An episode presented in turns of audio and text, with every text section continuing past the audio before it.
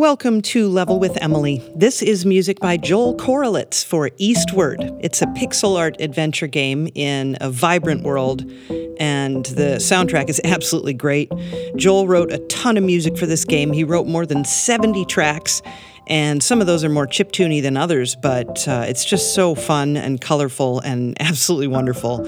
And here's Joel. Eastward, the story is interesting because it starts kind of in the middle. Okay. Um, which which I always kind of appreciate because you're you're sort of thrown into this world and as a player you're kind of like what what's happening here? Like and and so without you know without giving away any spoilers, this is all stuff players would probably figure out in the first few minutes. You're in, you're in this town which is underground. So humanity for some reason has moved underground and has been living there for kind of a while because people are in really well lived in trailers and like this looks like a settled like the town that you start in which is um, called Potcrock Isle. It looks it's been lived in a while and and you portray kind of two characters but the main character is the silent protagonist named john. And john's companion is this girl sam he found who's this mysterious girl that has these powers. Um, and so you portray her because you can switch between the two characters but also um, he's kind of protecting her so there's sort of a relationship there where where he's like her caretaker and he watches out for her, but at the same time, like he needs her um, to help solve these quests, and and the the adventure starts from there. So you're kind of like just plopped into this world, and you have to you. the first questions you have are, you know, how long have people been living down here? Is there, is anyone going to make it out? Why did this happen? And so that's kind of the world of Eastward, and, and that's where it goes.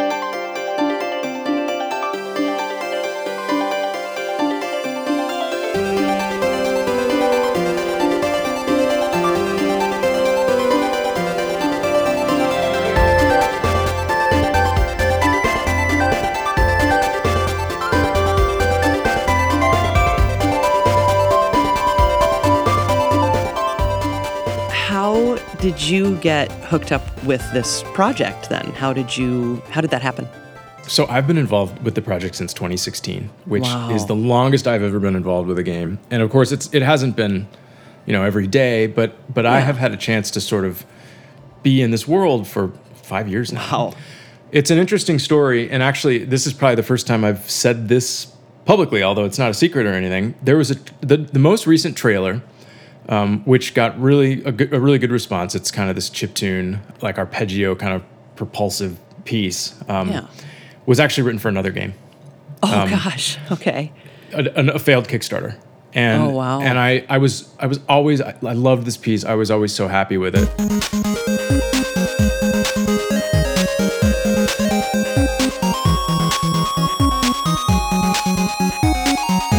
and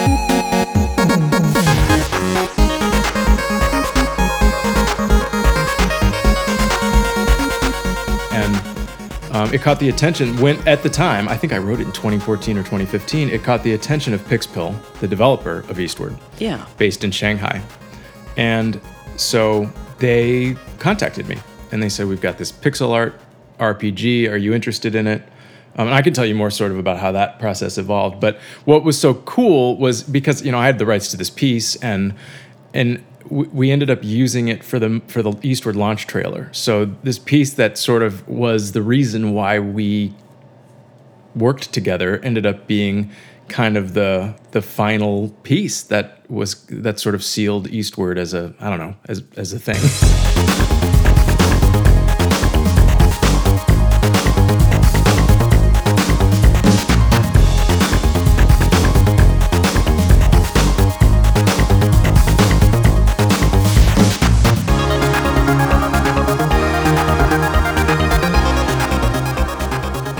The style of being, you know, kind of 8 bit, kind of 16 bit, Yeah, you know, I mean, it's wonderful. So talk to me It's about much writing, fun. yeah, writing in that style. Well, for me, it's like I've always wanted, wanted to write a, a chiptune score because it's that's what I grew up with, and like, and I, I've I've probably you know I've probably said it before during one of our conversations. I mean, those sounds are what got me into not just video games and music, but those are what got me into music. Those are why I'm a composer. Wow. And you know, growing up, there was so much. I think there was so much soul to those sounds of those old systems because they all had their own character, because the character of like the Nintendo Entertainment System and the Super Nintendo and the Genesis, all of which of course had different names in Japan, but they were all defined by the hardware and the chips that were inside. And and I think that there was something there's something really fascinating about the idea that the composers for those systems had to know they had to know the technology just as well as Yeah. the, and so to me I've always appreciated kind of like the duality of, of that job. And mm-hmm. that's part of part of why I, I like doing what I do, which is I like fu- you know opportunities to fuse the creative stuff with technical stuff, and it, it's just exciting to me. And it, and I already went off on a tangent, but I let, me, let me bring it back here to what you actually asked me, which is you know what's what's so interesting about you know doing doing a pixel art game in a chiptune score in 2021 is that we're not bound by those hard the rules of, of those of that hardware anymore. So for me, it was an opportunity really to just kind of make this score kind of a love letter to the origins of of like what turned me into a you know inspired me to be a composer, mm-hmm. which is you've got this game which is beautiful. It's this beautiful pixel art game Yeah. that looks way better than 16-bit games ever did. So, Yeah. but it kind of looks like how we remember 16-bit games looking because at the time, like the the 16-bit evolution, you know, and talking about Genesis, Super Nintendo, or, or Mega Drive and Super Famicom, after like the 8-bit era, seemed like it was just you know it was twice as good. I guess you know it looked so good. So it's this kind of like enhanced version of nostalgia. Yep. And what it enabled me to kind of so so Eastward has this has lighting effects. It has higher resolution. It has more colors. It all that stuff. It just pops. And yet it still reminds us. It puts us right back into sort of that that mindset of playing those games as a kid. If you know if if any of us did. The, one of the great things is I think even if people didn't play those games as a kid, there's something to that pixel art and chiptune aesthetic that appeals to to younger gamers too. I mean, my mm-hmm. kids love it, and they never played a pix. They never played a, a game like that growing up, obviously. So it was an opportunity just to like open up that palette and not worry so much about like, all right, this is this this is an 8-bit palette and it's going to a game that's kind of a callback to a 16-bit era. But to me, all that stuff deserved to be in the score. Yeah. So for, for me, it was like it was kind of just a return to my roots and an opportunity to experiment and it, with sounds that that inspired me to be a composer.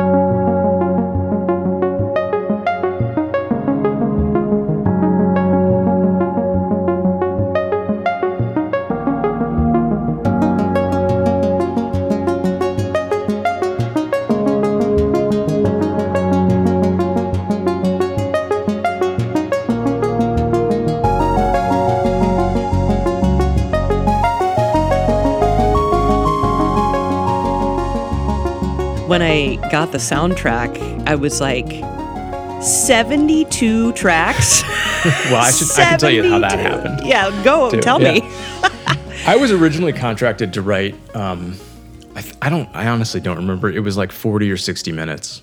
Okay. we were done with that by 2018 and you know i there was a point in the process when it was like all right this game is kind of getting bigger and there's more there was more buzz building and the game was bigger and longer than everyone initially thought it would be so i just said all right i'll just write some additional music for me the, and it was a good opportunity we thought this game was going to come out in 2018 when i started on it Oh, okay. so kind of around then was like a it was sort of a good beat to be like, all right, what do we have? What do we need?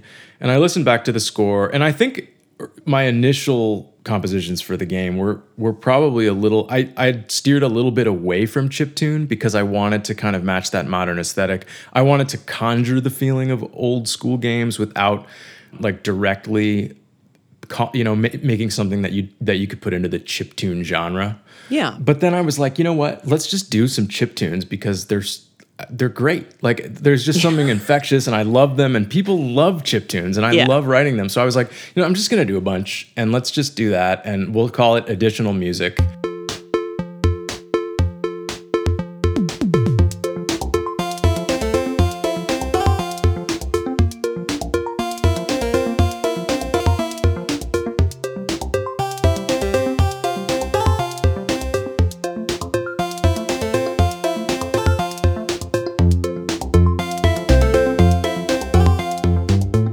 Then I think the, by the time we were done, you know, and we finished like, I think I wrote I wrote a piece you know, some of the last pieces just a month or two ago, probably. Maybe Oh, wow. maybe a little more than that, but Yeah. fairly recently in, in 2021. And I think by the time the we were done, the additional music folder was like more music than the than the first round.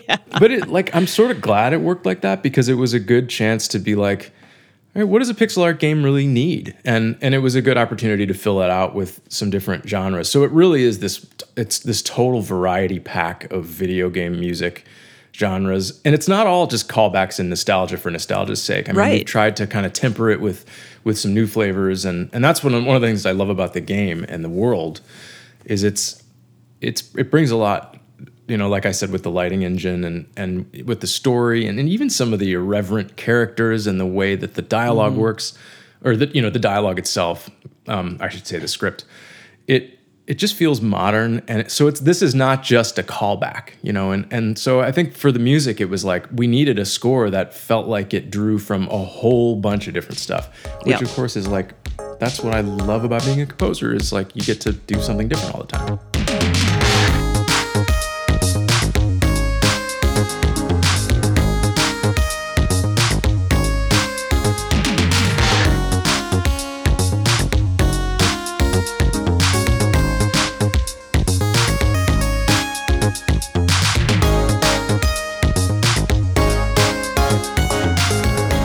The other thing, you know, of course, is these are, you know, loops, right? I mean, and it's not you've been writing looping music for your whole career, I'm sure, but it, it, it seems different. So can, can you talk to me about that? You mean you mean in terms of like the fact that it's loops? Well, I could explain it as simply as, you know, when you're listening to the soundtrack, it just fades out because you know Yeah, it's just a loop. So, Yeah. and that to me is very quintessential of listening to a chiptune soundtrack. Yes. So, uh, compared exactly. to compared to your other soundtracks where you're crafting these for the soundtrack too. You know what I mean? Yeah. So that's I guess kind of what I'm getting at. Yeah, you know, I it's a it was a good opportunity. I mean, as you know, I'm really interested in generative scores and adaptive scores and Yeah. music that doesn't follow a linear form. But I also you know, I'm very careful about always doing what's right for the project. And in a game like Eastward, there's no need for this music to be adapt- adaptive. In fact, Yeah.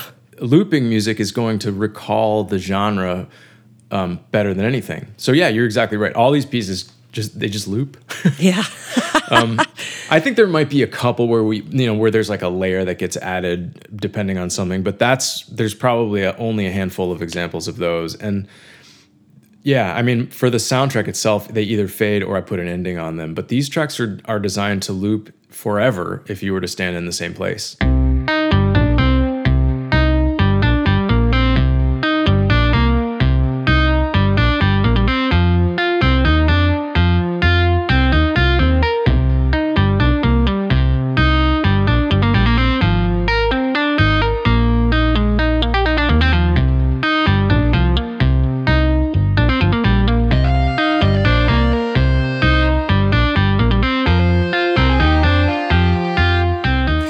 Other thing I love too is that it's so, of course, the game isn't out yet as we're speaking right now. So, Yeah. my assumption is is that you've made little songs for like if you go into the shop or if you go visit this one, per- and that's so. It, n- nostalgia, that word comes back again. You know, you just Yeah. love hearing these little, just this little tiny boop that you're going to hear when you go visit that shopkeeper. Yep.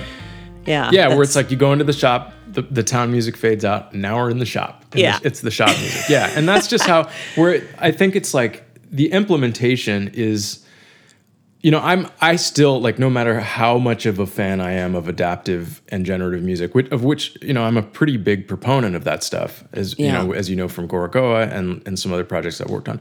But like I also think that the simplest implementation is always the best. And in this case, it was like, well, let's you know, let's plop in a loop and then and and have it loop indefinitely as long as the player is in that same place. But just because of the nature of these games, you're going in and out of different you're going in and out of different environments. You are communicating with different characters. So the tracks in Eastward either follow a place, a character, or a mood. And because that that dynamic is always changing because you're always this is a story driven game where you're interacting with lots of different environments and lots of different characters. That music is always changing. So really it, it starts to feel just like a like a playlist that ever that you're constantly shuffling through. Yeah. and that's and there's there's pieces that you'll hear rec, you know recur throughout the whole game. Mm-hmm. To me that was a huge that's a big staple of this genre of Yeah. of kind of just hearing the same pieces. And to me it's all like it's all just part of the world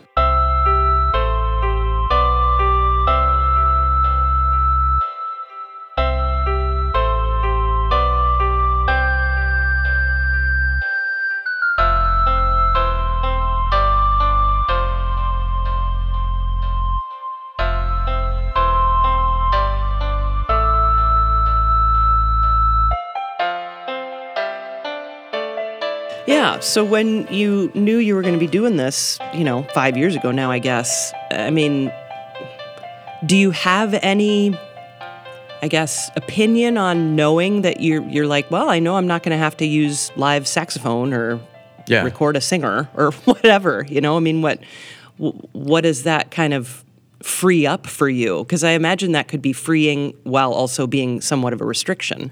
It yeah, it it is. I mean, any kind of any creative um, guidelines are always both. There are always restrictions and opportunities, and so yeah, I I think we knew that we weren't going to record live with players just because I don't I don't think I think everything to some extent to mirror this this pixel art world had to feel somewhat like mechanical, I guess. Yeah. It's not that's not the perfect word, but everything is is pretty quantized in terms it's very locked into the beat. It needed to feel like it could conceivably be played back by an old system. At the same time, you know, like I think it would be it'd be easy in some ways to go all the way to the other side, which is I am only going to use 8-bit sounds. I'm only going to you know write music with a tracker and you know and be a total purist about how to write chiptune music but I, I think that continuum ended up being somewhere in the middle where it was like Yeah. we don't I didn't I didn't feel like I needed to totally restrict because I think doing that then would be mostly just about nostalgia Yeah. so it was a every piece was kind of a decision about all right well you know what end of the of the continuum are we in terms of like chiptune nostalgia and modern music, but it always needed to feel like okay, I could I could sort of hear this played back on the Super Nintendo or or the Genesis or something. And to me, if it put you there enough, it was it was the right choice. Um, there's some pieces, of course, that you know we used, I used a lot of modern production and processing and things that just weren't possible Yeah. back then.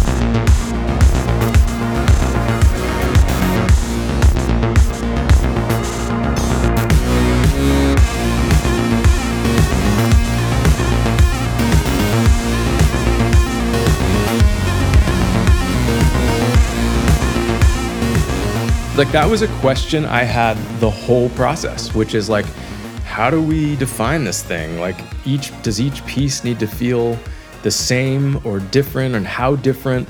To me, that's like a constant. Every project I work on, not just Eastward, is like, all right, you define your design language, and then you and then you sort of assess does each piece feel on brand. Yeah. Um, really, that's I think that's the best way I can describe it because it's like everything is a product essentially. I mean, not to I, know that makes it sound clinical and dry, but to me, it actually adds a, another dimension to it, which I think is is pretty interesting. It's a puzzle to solve, and it's like, all right, does this piece fit fit this product? And and it, you know, I tried to not be like you also don't you can't overthink it. It's like, all right, I could see this in the game. But then a product has to be multidimensional to work. So there were like one of the one of the things the director Tomo of Pixpil suggested was, hey, we've got all these opportunities to like where we just need a little something. You know, we need like a little mood. So could you try just some ambient music that's just one or two layers?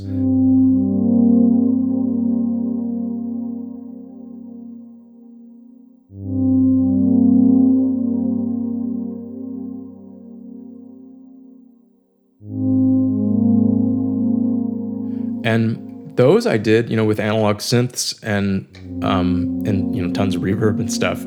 and and Silent Mist is an example of one of those pieces.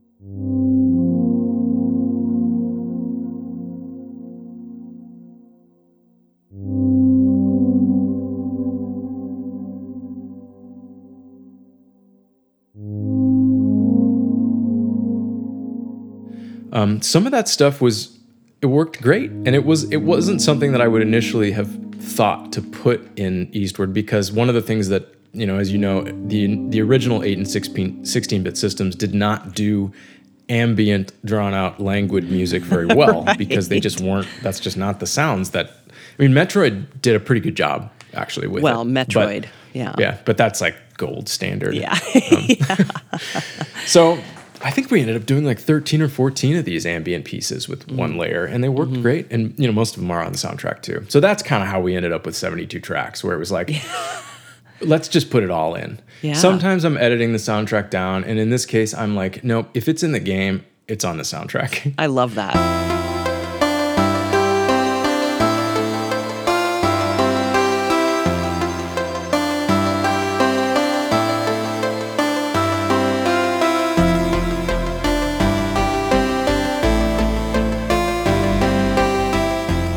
I'm wondering, Joel, if you would mind just kind of talking about the different ways that you can compose in that in a chiptune style because you mentioned writing with the tracker if you're a purist and just for people who are kind of unfamiliar with how that works because it can be done with a piano keyboard now but i mean yeah. talk talk a little bit about you know the the multitudinous ways that you can write chiptune music if you would a tracker and this is I'm, a tracker is like a grid based recording system where yeah. you are I think there's different kinds of trackers, but essentially you are you are chaining patterns of like four bars at a time, um, and you're doing it on a grid with your usually with the mouse or even on a you know like you can you can have tracking software like MIDI MIDI sequencing and tracking software on even older computers where you're just it almost looks like a spreadsheet. You know, you're yeah. just you're just picking, and I think that's very that more similar to what the composers for the for the 8-bit era had to deal with. I mean, I, I'm assuming they probably sat down at the piano,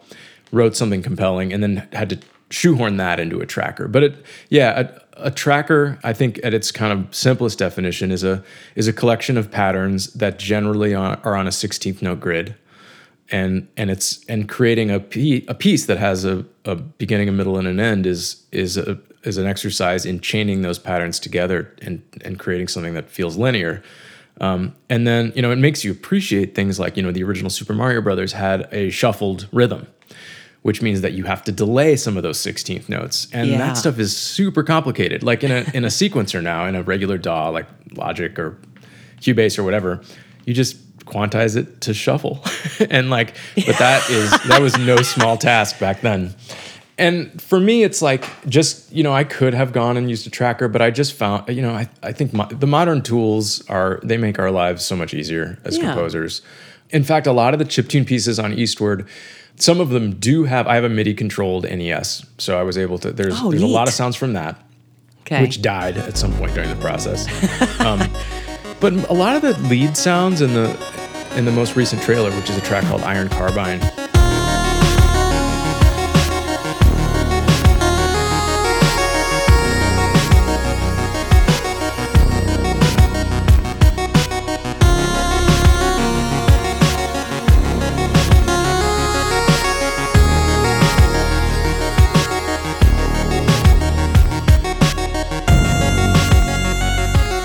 lead sounds are just regular synths playing pulse waves. Because one of the things, and this is one of the things I teach, you know, I, I, I do a day on this with my, my grad students in my music for games class, which is like, you don't have to, you don't have to buy like a sample pack of NES sounds or anything to make those sounds. They're just pulse waves with no filter. Wow. Uh, so yeah. you, you just get the, you get the duty cycle right. And it just sounds like an old system. It's great.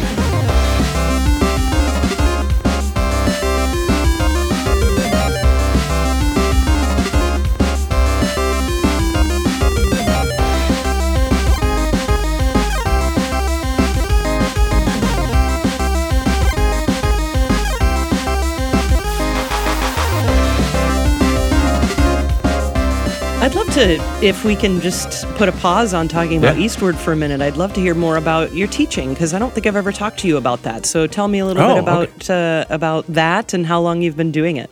I teach a music for games class at Columbia in Chicago. Columbia is it's a college, but this particular program is a grad program. So they do have a few MFA programs.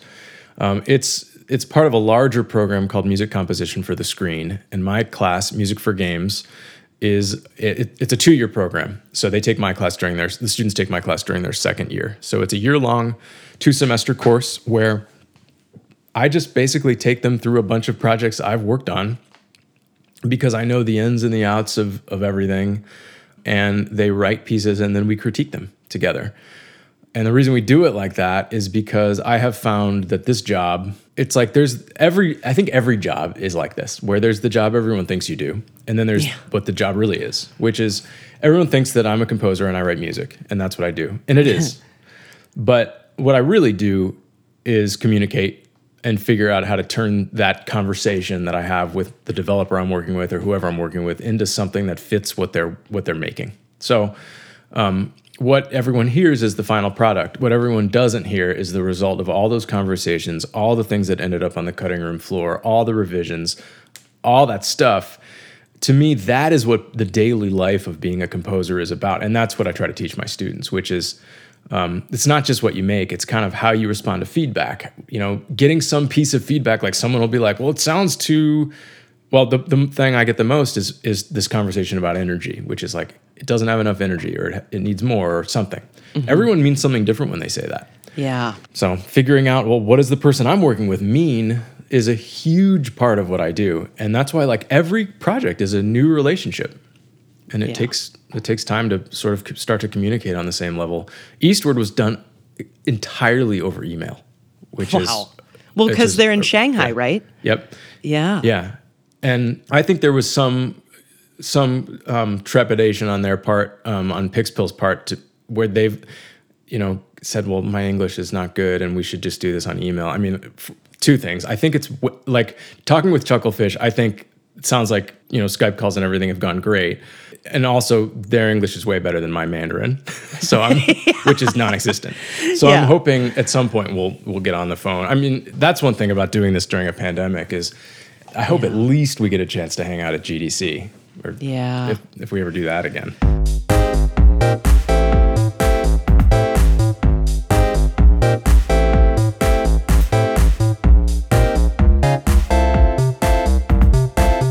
But yeah, that whole dynamic of talking to, in particular, non musicians about music and what music yeah. they want.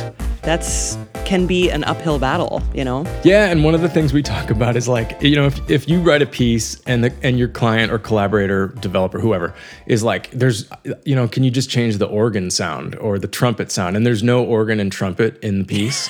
I'm like, don't say don't be like there's no trumpet in the piece you idiot like yeah. you know that's that's one thing where it's like well how do you know how do you respond to that and and that's one of the things that comes up because it's like all right, well, you know, to me, it's like, well, let's figure out what sounds like a trumpet to you, or yeah. or just shutting up about it and figuring it out yourself, yeah. which is because, like, really, that's what I'm hired to do. I'm hired like a, a composer is, especially you know, for a game or for when you're contributing your music to something, you are there to help the process, and yeah, that's how you get hired again is just being helpful.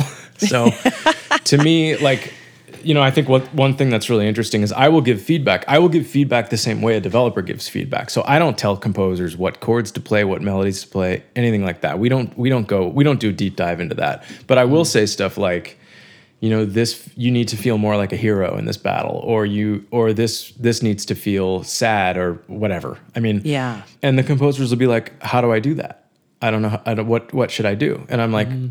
you figure it out so and you know, and I, and I, I help guide that process a little bit. But that's our job is like, all right, figuring out like what the hell does this person mean when they say this? Mm-hmm. And to me, that's the job. And like I enjoy that communication, and that's why I like this.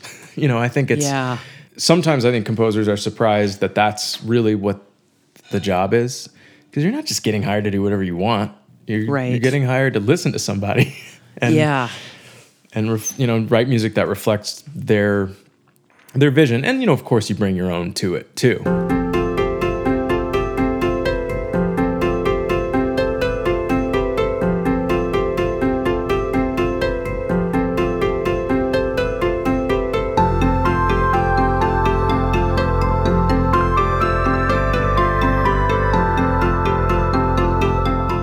But did you find that writing music in this style came pretty naturally? Because again, it is most of it is just really quite different, right? Yeah, it did. Because I think for me, that music's in me. Like as a kid, it's just those, some of it is about just those formative years of, you know, the, a lot of the music I heard as a kid and, and sort of sculpted me as a composer happened to just be music that was from video games because that's some of what I was doing of course, I, I, don't think games took as long back then or asked as much of the player. So we were yeah, also riding yeah. bikes and things, but yeah, um, you know, like yeah, I. So I think it was that stuff was kind of all all in my compositional DNA that shaped me as a composer. So to to sort of have it come out was was pretty easy. I mean, I I think what's so interesting too about just like the job of being a composer is you you got all you know you you sort of have what you think you do as a composer. But then like you're you're also limited by the opportunities you have to express that. So I always felt like I was more of an electronic sound design I wouldn't call myself a chiptune composer because that's such a genre specific thing. Yeah. But I always felt like that was kind of more of more my DNA than even some of the projects I've worked on, which are like more neoclassical and you sort of as a composer, you your job is to write the appropriate thing for what you get hired for, which sometimes does not end up being the thing that you thought you did. Yeah. And that's not to say that I don't love every opportunity. To me, that's the most exciting thing about this is like you just don't know what you're going to be writing sometimes that day. Mm-hmm. But I think that's that's one interesting thing where it's like this is the kind of score that I've wanted to write for a long time and this was the first time I've gotten a chance to do it.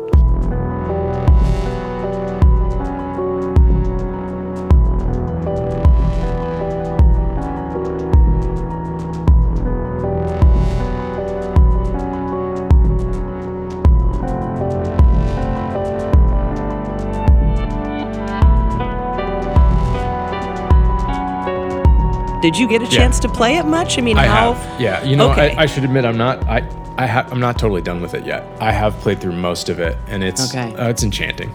Like yeah. it's, I love it.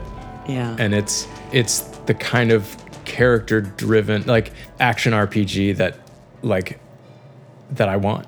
You know. Yeah. I, yeah. I, I, hope fans are gonna feel the same way because I'm sure because I've loved my time with it.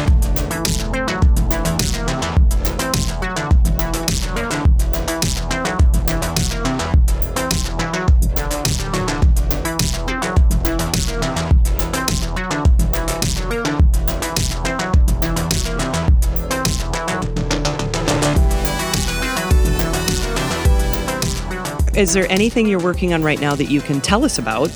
There's, it's been a really busy year. So I did, so, you know, and this is maybe something we can talk about in the future. I, um, although this isn't like off the record or anything, I did, I was one of the composers for Halo Infinite, which oh, was. nice. Yeah, so that was uh, that was awesome. I can't wait for everyone to hear what we did on that. So yeah. far, the game and the score are are getting such great feedback. Nice. So that was that was like right at the beginning of the pandemic. I moved and I was working on Halo Infinite, and it was wow. like it was just an insane time, but it was, you know, it was it was a lot of fun.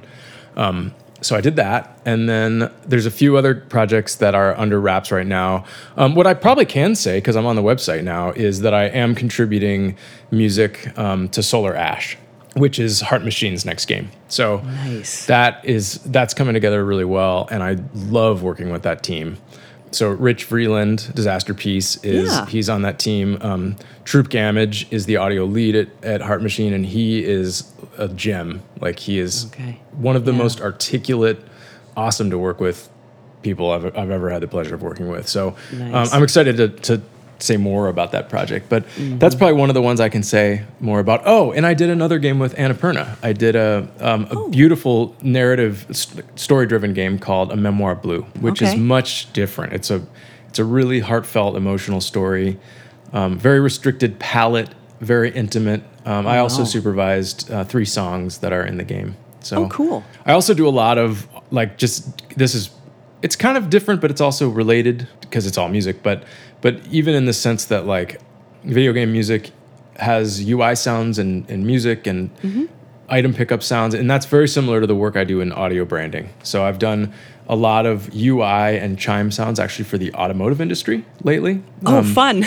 Yeah. So Okay. uh, actually, if you if you drive a Mach E, the new Ford Mach E, and you hear the chimes, I did I did all those. And then there's this there's a surgical robot called the Da Vinci that I did a lot of the a lot of the UI sounds for. Oh, wow. Um, that's the that's the one from they did surgery on a grape, which was a meme a few years ago. So Okay. it's the surgical robot robot from that meme. oh, that's so cool. Yeah.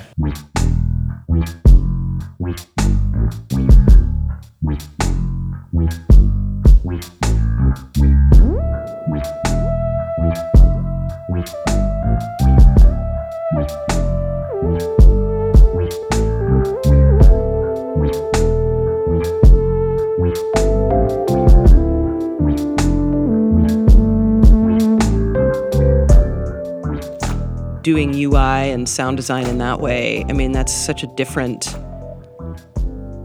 That's just so different than sitting there and trying to compose a melody or something, but you're still trying to compose something consonant and not annoying, right? Which I think is kind of the goal. not annoying is very important. Yes. And it's true. That's like I think that is one of the things I think about is all right, the user is going to hear this like t- thousands of times, especially in like a, a car, but even like an item pickup sound. It's like all right, yeah. how do you those to me are the every sound in a video game is functional to some extent, even if it's music, because it has Yeah. to communicate something. But those sounds are purely functional. So it's like we need a sound that communicates information, like you got this thing, or your character got hurt, or um, or in the you know in the product sound world, like your dishes are done, like stuff like that. yeah. And you have to do it in a way that communicates that information simply, effectively, with some flair that represents the product, with some sense of style, and in a way where you're not going to hear it and be like, "What the hell is that?" you know, like, or just something you're going to turn off, which is Yeah. of course what some people hear sound and it's like. uh, Where's the, where's the setting where I turn that off? I don't want people to use that setting, um, and I say that as the as a person that finds that setting Yeah. on a lot of Yeah.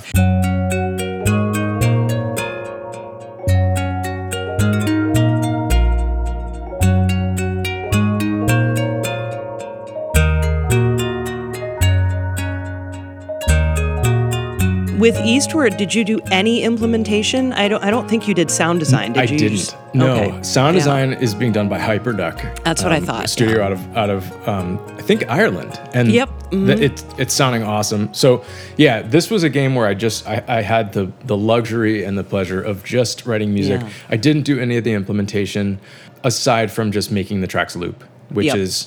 Um, which is another just little thing we talk about in class, which is how do you make a seamless loop, and it's pretty easy. But Yeah. so everything I delivered, I just I ensured would just loop seamlessly, so that the the you know so the developers didn't have to do anything or too much Mm-hmm. extra. But we did pick a you know a very implementation light musical strategy for this Yeah. game.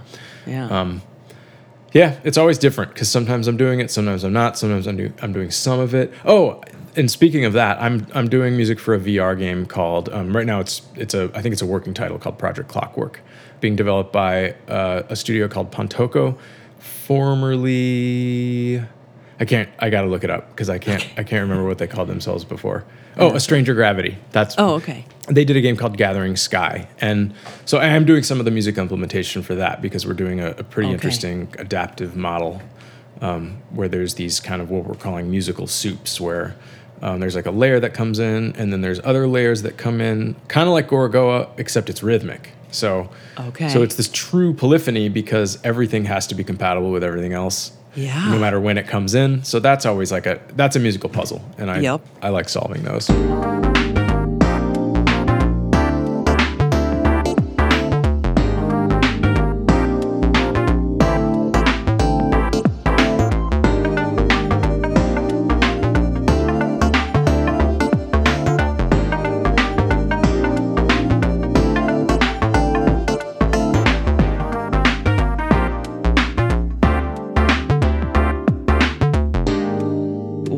Would you like to say about making the music for such an amazing project? Well, just that I hope it does all the things. I hope it conjures everything I want it to in in the listening audience, which is like I want it to I want it to evoke nostalgia and form a connection with this world and characters, but I also want it to feel fresh and new. And I want it to feel like, you know, kind of, I want it to, you know, ultimately do what, what was my favorite thing about music, which is this, it's kind of this musical souvenir that sticks with you after you play the game. So when Yeah. people play, when people listen to the soundtrack after they play the game, I want them to think about the points in the story that they connected with when they heard that music. I hope that's what happens. I'm, I'm excited about it. I can't wait until people play this game.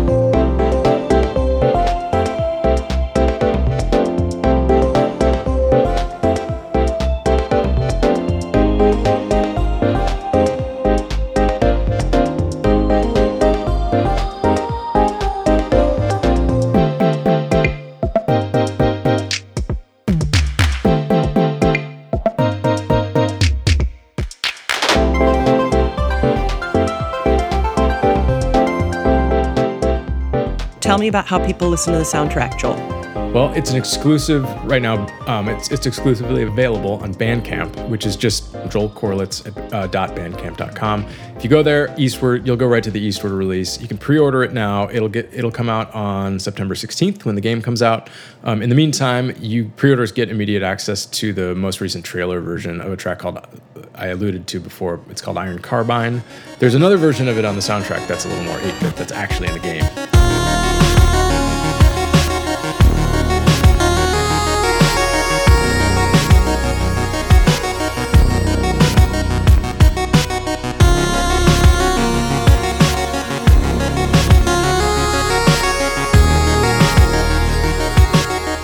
Always a pleasure, but uh, a pleasure to, to talk to you today. It's great and- to talk to you too. Thanks so much for having me. It's it's it's really fun to talk about this.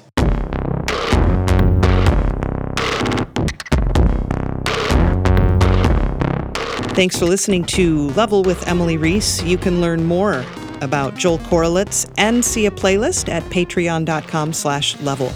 I'm Emily Reese. Sam Keenan is our producer. Say hi, Sam. You can follow us on Twitter and Facebook at Level with Emily and learn more about us at levelwithemily.com. It's made possible by Adam Selvage at Tiki Web Services, and our YouTube channel is managed by composer Brad Gentle. Level with Emily Reese is a production of June Media Inc.